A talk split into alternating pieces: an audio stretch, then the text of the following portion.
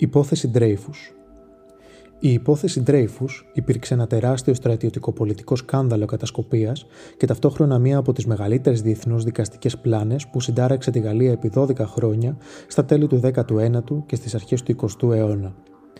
Εκ των υστέρων χαρακτηρίστηκε, περισσότερο προπαγανδιστικά, και σαν η πρώτη πολύ σοβαρή ένδειξη του επερχόμενου αντισημιτισμού στην Ευρώπη κατά τον 20ο αιώνα, που ίσως να αποτελούσε ένα παρακλάδι της γενικότερης ανησυχίας, ενώ οι κύριοι λόγοι ήταν πολύ βαθύτεροι, προερχόμενοι κυρίως από τη γενικότερη κατάσταση που επικρατούσε την εποχή εκείνη στη Γαλλία, όπου ένα απλό επεισόδιο του πολέμου μεταξύ των μυστικών υπηρεσιών αναδείχθηκε σε μέγα δικαστικό κικαιώνα.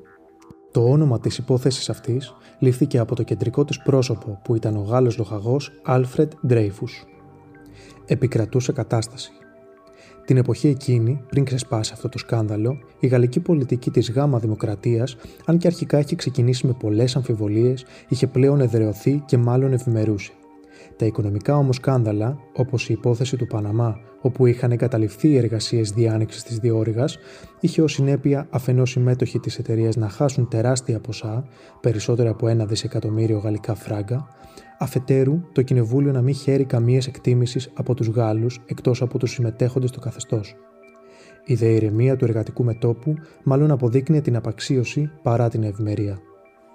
Στον δε διεθνή χώρο, κατά τα δεκαετία του 1890 και μετά, η Γαλλία είχε αποκαταστήσει την παρουσία της σε απικιακές επεκτάσεις, εξισορροπώντας την συντριπτική ήττα που είχε υποστεί από την Προσία το 1870. Δεν είχε όμως εκλείψει νέος κίνδυνος από την ασφικτική γύρω της συμμαχία της Γερμανίας, της Αυστρο-Ουγγαρίας και της Ιταλίας.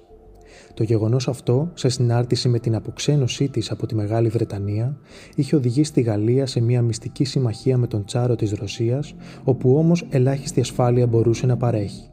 Συνέπεια των παραπάνω και με δεδομένο ότι η Γαλλία δεν είχε παρατηθεί των αξιώσεών της επί της Λορένης και της Αλσατίας, εδάφη που είχε χάσει και για τα οποία είχε ανεγείρει δύο λιγορικά αγάλματα, ήταν ο γαλλικός λαός να έχει περιβάλει τον στρατό με μια ιδιαίτερη ερώτητα, ενώ το γενικό επιτελείο να το θεωρεί σε βάσμιο ιερατείο της προστασίας της χώρας, πιστεύοντας ότι κάποια στιγμή αναπόφευκτα νέος πόλεμος θα ξεσπάσει. Έτσι μπορεί να ερμηνευτεί το έντονο ενδιαφέρον των Γάλλων για το στρατό τους και για κάθε τι που συνέβαινε σε αυτόν και ειδικότερα αν άκουγαν για προδοσία ή σύλληψη πράκτορα. Αυτό ήταν το σκηνικό στο οποίο εκδηλώθηκε το σκάνδαλο Ντρέιφου και που τελικά υπέφερε την εξυγίανση της γαλλικής πολιτικής. Το σκηνικό της υπόθεσης Σηκώνοντας την αυλαία της πρώτης πράξης της υπόθεσης Ντρέιφου μέσα στο ντεκόρ της γενικότερης κατάστασης, όπως αναφέρθηκε παραπάνω, όλα φαίνονταν ήσυχα και τίποτε δεν προμήνυε κάποιο ξέσπασμα σπουδαίου σκανδάλου αναφορικά με κατασκοπία, δεδομένου ότι ούτε πόλεμο συνέβαινε, ούτε καμία προετοιμασία, ούτε μετακινήσεις στρατιωτικές, αλλά ούτε και κάποια νέα κατασκευή οπλικών συστημάτων ήταν σε εξέλιξη. Συνεπώς, αν κάτι θα μπορούσε να αποτελέσει αντικείμενο κατασκοπίας, ήταν μόνο υπάρχοντα στρατιωτικά σχέδια επιχειρήσεων. Βρισκόμαστε στο Παρίσι, περί τα τέλη Σεπτεμβρίου του 1894. Πίσω από τη βιτρίνα των καλλιτεχνικών και πολιτιστικών παραγόντων που διατηρούν αξιόλογο το γόητρο της πόλης και των διανοούμενών της, που συνεχίζουν να είναι οι πρωτοπόροι του επιστημονικού συναγωγισμού που ξεκίνησε στο δεύτερο μισό του αιώνα, η επίσημη Γαλλία συνεχίζει να ανησυχεί και να παραμένει καχύποπτη προς τη Γερμανία. Το δίκτυο της Γαλλικής Αντικατασκοπίας, που φέρει την κεκαλυμμένη ονομασία Υπηρεσία Στατιστικής, βρίσκεται σε πλήρη ενεργητικότητα υπό την διοίκηση του Γάλλου συνταγματάρχη Σαντέρ. Αυτή την περίοδο, πρέσβης της Γερμανίας στο Παρίσι είναι ο Κόμις Φον Μόνστερ, Στη γερμανική πρεσβεία επίσης υπηρετεί ο στρατιωτικός ακόλουθος και ο συνταγματάρχης Μαξιμιλιανός Βάρτσκοπεν, που παράλληλα με τα καθήκοντά του, το επίσημο παρατηρητή, είχε επιδοθεί έντονα σε κατασκοπευτικές δραστηριότητες, δημιουργώντας ένα σχετικά μεγάλο δίκτυο στρατολογημένων πληροφοριοδοτών, μεταξύ των οποίων και κατώτερους υπαλλήλους του Γαλλικού Υπουργείου των Στρατιωτικών. Οι δραστηριότητες αυτές τους Βάρτσκοπεν είχαν όμως περιέλθει σε γνώση της υπηρεσίας στατιστικής, η οποία και τον είχε θέσει υπό παρακολούθηση. Μεταξύ των προσώπων που στρατολογήθηκαν για την παρακολούθηση αυτή ήταν και η καθαρίστρια της γερμανικής πρεσβείας, η Μαντάμ Μπαστιάν. Το περιβόητο Μπορντερό Δεύτερη πράξη της υπόθεσης ήταν το περιβόητο Μπορντερό. Κάποιο μεσημέρι, η Γαλλίδα καθαρίστρια της γερμανικής πρεσβείας Μαντάμ Μπαστιάν, όπως έκανε κάθε φορά, μάζεψε προσεκτικά τα διάφορα χαρτιά απορρίμματα από τα καλάθια των γραφείων της πρεσβείας και τα έστειλε με κάποιο σύνδεσμο στην υπηρεσία στατιστικής. Η τελευταία όμως αποστολή περιείχε μια ανυπόγραφη επιστολή ιδιαίτερης σημασίας που απευθυνόταν στο στρατιωτικό ακόλουθο Σβάρτσκοπεν, η οποία αρχικά χαρακτηριστήκε ως Lettre Missive και στη συνέχεια ομοίως ασφαλεμένα Bordeaux. Στην ελληνική ο όρος αυτός δεν αποδίδεται ακριβέστατα, λαμβάνοντας διάφορες ερμηνείες όπως έγγραφο, σημείωμα, επεξήγηση και άλλα. Εμπροκειμένου, στη γλώσσα των μυστικών υπηρεσιών, λαμβάνει την ερμηνεία του ενημερωτικού υπομνήματος και ειδικότερα εκ του κειμένου του συγκεκριμένου εγγράφου του υποσχετικού υπομνήματος. Το μπορτερό λοιπόν αυτό, προτιμώντας ως έχει τη γαλλική ορολογία χωρίς μετάφραση, ήταν μια επιστολή κάποιου πληροφοριοδότη που υποσχόταν στο Σβάρσκοπεν μια σειρά από σημειώσεις, αναφορές, που αφορούσαν πλήθος στρατιωτικών ζητημάτων, κυρίως άκρος εμπιστευτικών, πιθανότερο απορρίτων, που όμως ποτέ δεν δημοσιεύτηκε τι είδους στρατιωτικά θέματα αφορούσε. Σημειώνεται ότι τέτοιες επιστολές είναι πολύ συνηθισμένες στις υπηρεσίες πληροφοριών, ειδικότερα από νέους πληροφοριοδότες που δηλώνουν μέσα στον ενθουσιασμό τους ότι γνωρίζουν και πολλά προκειμένου εξ αρχής να θεωρούνται ικανότατοι.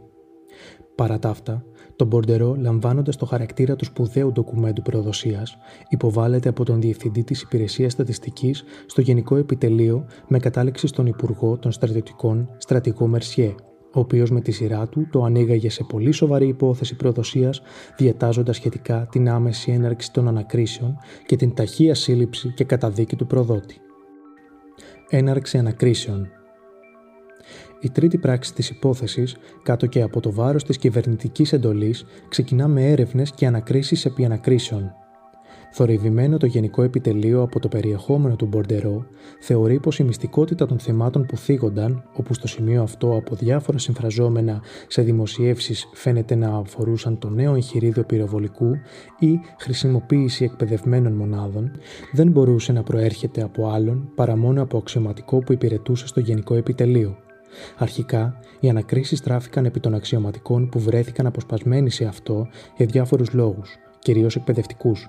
Στη συνέχεια, θεωρήθηκαν ύποπτοι όσοι είχαν περάσει πρόσφατα από τέτοιες υπηρεσίες που ήταν δυνατόν να γνωρίζουν μεγάλη ποικιλία στρατιωτικών θεμάτων. Οπότε, επί των τελευταίων λήφθηκαν δείγματα γραφικών χαρακτήρων. Κατά τις προσεκτικές αντιπαραβολές των δειγμάτων, οι υποψίες έπεσαν στο γραφικό χαρακτήρα ενός λοχαγού που παρουσίασε εντυπωσιακές ομοιότητες. Αμέσως διατάχθηκε έρευνα περί του συγκεκριμένου, που ήταν ο Αλφρέδος Ντρέιφους. Το κεντρικό πρόσωπο και φτάνουμε στην τέταρτη πράξη που αφορά τον επιτυχία του επισμό και σύλληψη του προδότη, που θα αποτελέσει και το κεντρικό πρόσωπο της υπόθεσης του Γάλλου λοχαγού του πυροβολικού Alfred Dreyfus 1859-1935. Αν και τα πορίσματα από τις πρώτες έρευνες γύρω από την εν γέννη συμπεριφορά του ήταν πολύ ισχνά, με δεδομένο μάλιστα ότι είχε αριστεύσει κατά την αποφύτισή του από τη σχολή πολέμου, εν τούτης, το κατηγορητήριο στηρίχθηκε περισσότερο στον γραφικό του χαρακτήρα που παρουσίαζε εκπληκτική ομοιότητα, όχι όμως και απόλυτη. Όσον αφορά το αν είχε γνώση των θεμάτων που διαλαμβάνονταν στον Μπορντερό, σε καμία περίπτωση δεν θα μπορούσε αυτό να αποτελέσει απόδειξη, αλλά ούτε και ένδειξη. Πλην όμως, μέσα στην όλη αναστάτωση κυριαρχούσε και η άνωθεν εντολή του στρατηγού Μερσιέ περί της ταχείας αποκάλυψης και σύλληψης του ενόχου, στην οποία οι υπηρεσίες έπρεπε να επιδείξουν επιτυχή και άμεση ανταπόκριση. Έτσι, στις 15 Οκτωβρίου του 1894, ο λοχαγός Ντρέιφους συλλαμβάνεται και αρχίζει η τακτική ανάκρισή του, κατηγορούμενος για προδοσία παρά την έλλειψη αποδεκτικών στοιχείων. Στο 15 που ακολούθησε, ελάχιστες νέες κατηγορίες διατυπώθηκαν σε βάρος του, που περισσότερο είχαν να κάνουν με τον χαρακτήρα του, ως ισοστρεφή, περίεργος και άλλα, που ίσως και να συνέτειναν στο γεγονός ότι ήταν εβραϊκής καταγωγής. Τελικά, οι γραφολόγοι που κλήθηκαν απέδωσαν στον Τρέιφου τη γνησιότητα του συντάκτη του Μπορντερό, Μάλιστα, ένας εξ αυτών, διάσημος τότε εμπειρογνώμων γραφολόγος, ο Αλφόνς Μπερτιγιόν, προκειμένου να υποστηρίξει τη γνησιότητα, ανέπτυξε μια περίεργη θεωρία υποθέσεων που αποκάλεσε αυτοπλαστογραφία, σύμφωνα με την οποία επεξηγούσε τις κάποιες διαφορές και ταυτόχρονα τις ομοιότητες που παρουσίαζε ο γραφικός χαρακτήρας του Ντρέιφους και του Μπορντερό. Βέβαια, τέτοια θεωρία, βασισμένη σε ψευδοεπιστημονικά συμπεράσματα, δεν υφίσταται. Η φαυλότητα. Η πέμπτη πράξη στην ουσία δεν αφορά τόσο την υπόθεση όσο την επιδειχθήσα επ' αυτής φαυλότητα, τόσο υπηρεσιακή όσο και δημοσιογραφική. Αρχές Νοεμβρίου του 1894, ο Ντρέιφους οδηγήθηκε ενώπιον του στρατοδικείου που συνήλθε στο Παρίσι με την σε βάρος του κατηγορία της προδοσίας που βασίστηκε σε απλές υποψίες. Αντί λοιπόν να ξεκινήσει η δίκη μετά τη μελέτη του όλου μέχρι τότε συγκεντρωθέντος ανακριτικού υλικού, σπέβδει ο Υπουργός, στρατηγός Μερσιέ, που ασκώντας κατάφορη κατάχρηση εξουσίας στην προσπάθειά του να προκαταβάλει την όλη εκδίκαση, παραδίδει στο στρατοδικείο έναν μυστικό φάκελο που περιελάμβανε κάποια προσεκτικά επιλεγμένα έγγραφα, ντοκουμέντα, που στόχευαν στην επιβεβαίωση σχέσεων του Ντρέιφους με τον Γερμανό ακόλουθο. Συνέχεια δε αυτού ήταν επιπλέον και η απαγόρευση στην υπεράσπιση του Ντρέιφους να λάβει γνώση του περιεχομένου του μυστικού φακέλου. Συνέπεια αυτών ήταν επόμενο η δίκη να εξέλθει των ορίων της νομιμότητας και να καταστεί τελικά μια κατευθυνόμενη διεργασία προαποφασισμένης καταδίκης με τελείως απαράδεκτους περί της στρατιωτικής δικαιοσύνης χειρισμούς. Συνεπώς, έξω από τα νόμιμα όρια, ούτε στρατοδικείο ήταν αυτό που εκδίκασε την υπόθεση, αλλά ούτε και δίκη συνέβη. Έτσι, παρά τις αντιφατικές μαρτυρίες και τα ελλειπή στοιχεία, μια ομάδα από στρατοδίκες υπομορφή απόφασης, ούτε λιγότερο πολύ, δημοσιοποίησε την επιθυμία του στρατηγού Μερσιέ. Κατά τη φαύλη αυτή ετοιμιγορία τους, ο Ντρέιφους καταδικάστηκε σε καθαίρεση του βαθμού του και η Σόβια κάθριξη σε καθεστώς πλήρους απομόνωσης σε στρατιωτικό φρούριο, Ύστερα από την αποτρόπαιη τελετή που ακολούθησε στη συνέχεια στη στρατιωτική σχολή, της ατιμωτικής καθαίρεσης εκ του βαθμού του, ο Ντρέιφους στάλθηκε στις 13 Απριλίου του 1895 στο νησί του Διαβόλου, τόπος εξορίας, στη Γαλλική Γουιάννα για να εκτίσει την ποινή του. Αξιοσημείωτο ήταν ότι με την ετοιμιγορία της καταδίκης αυτής σχεδόν όλοι οι Παριζιάνοι και γενικότερα οι Γάλλοι έμειναν ικανοποιημένοι. Αρχικά, ικανοποιήθηκε ο Μερσιέ και η υπηρεσία στατιστικής που φέρονταν ότι έδρασαν ακαριέα, μην αφήνοντας περιθώρια ότι θα κάλυπταν αξιωματικό. Ικανοποιημένοι πρώτιστα οι εθνικιστές χειροκροτούσαν, ικανοποιημένοι οι μετριοπαθείς ότι απενεμήθη η πρέπουσα δικαιοσύνη, ευχαριστημένοι και οι θρησκόληπτοι αντισημίτες, αλλά λιγότερο λυπημένοι οι σοσιαλιστές επειδή ο Ντρέιφους δεν του φεκίστηκε, υποστηρίζοντας πως αν ήταν στρατιώτης θα του φεκιζόταν. Τέλος, οι Εβραίοι που διατηρούσαν ελάχιστες αμφιβολίες για την ενοχή του Ντρέιφους φοβούνταν πλέον περισσότερο από τις τυχόν συνέπειες που θα είχε η κοινότητά τους γενικότερα. Οι μόνοι πραγματικά που εξ αρχής δεν παραδέχτηκαν την ενοχή του Ντρέιφους ήταν η σύζυγός του, ο αδερφός του και κάποιοι στενοί συγγενείς και φίλοι του που άρχισαν σχεδόν αμέσως έναν τιτάνιο αγώνα με τις συνθήκες που είχαν διαμορφωθεί για την αποκατάστασή του. Γενικά, η κοινή γνώμη και ο γαλλικός τύπος καλωσόριζαν την ετοιμιγορία και την καταδίκη, ενώ το όνομα του Ντρέιφου χρησιμοποιήθηκε ως σύμβολο παράδειγμα της προδοσίας των Γάλλων Εβραίων.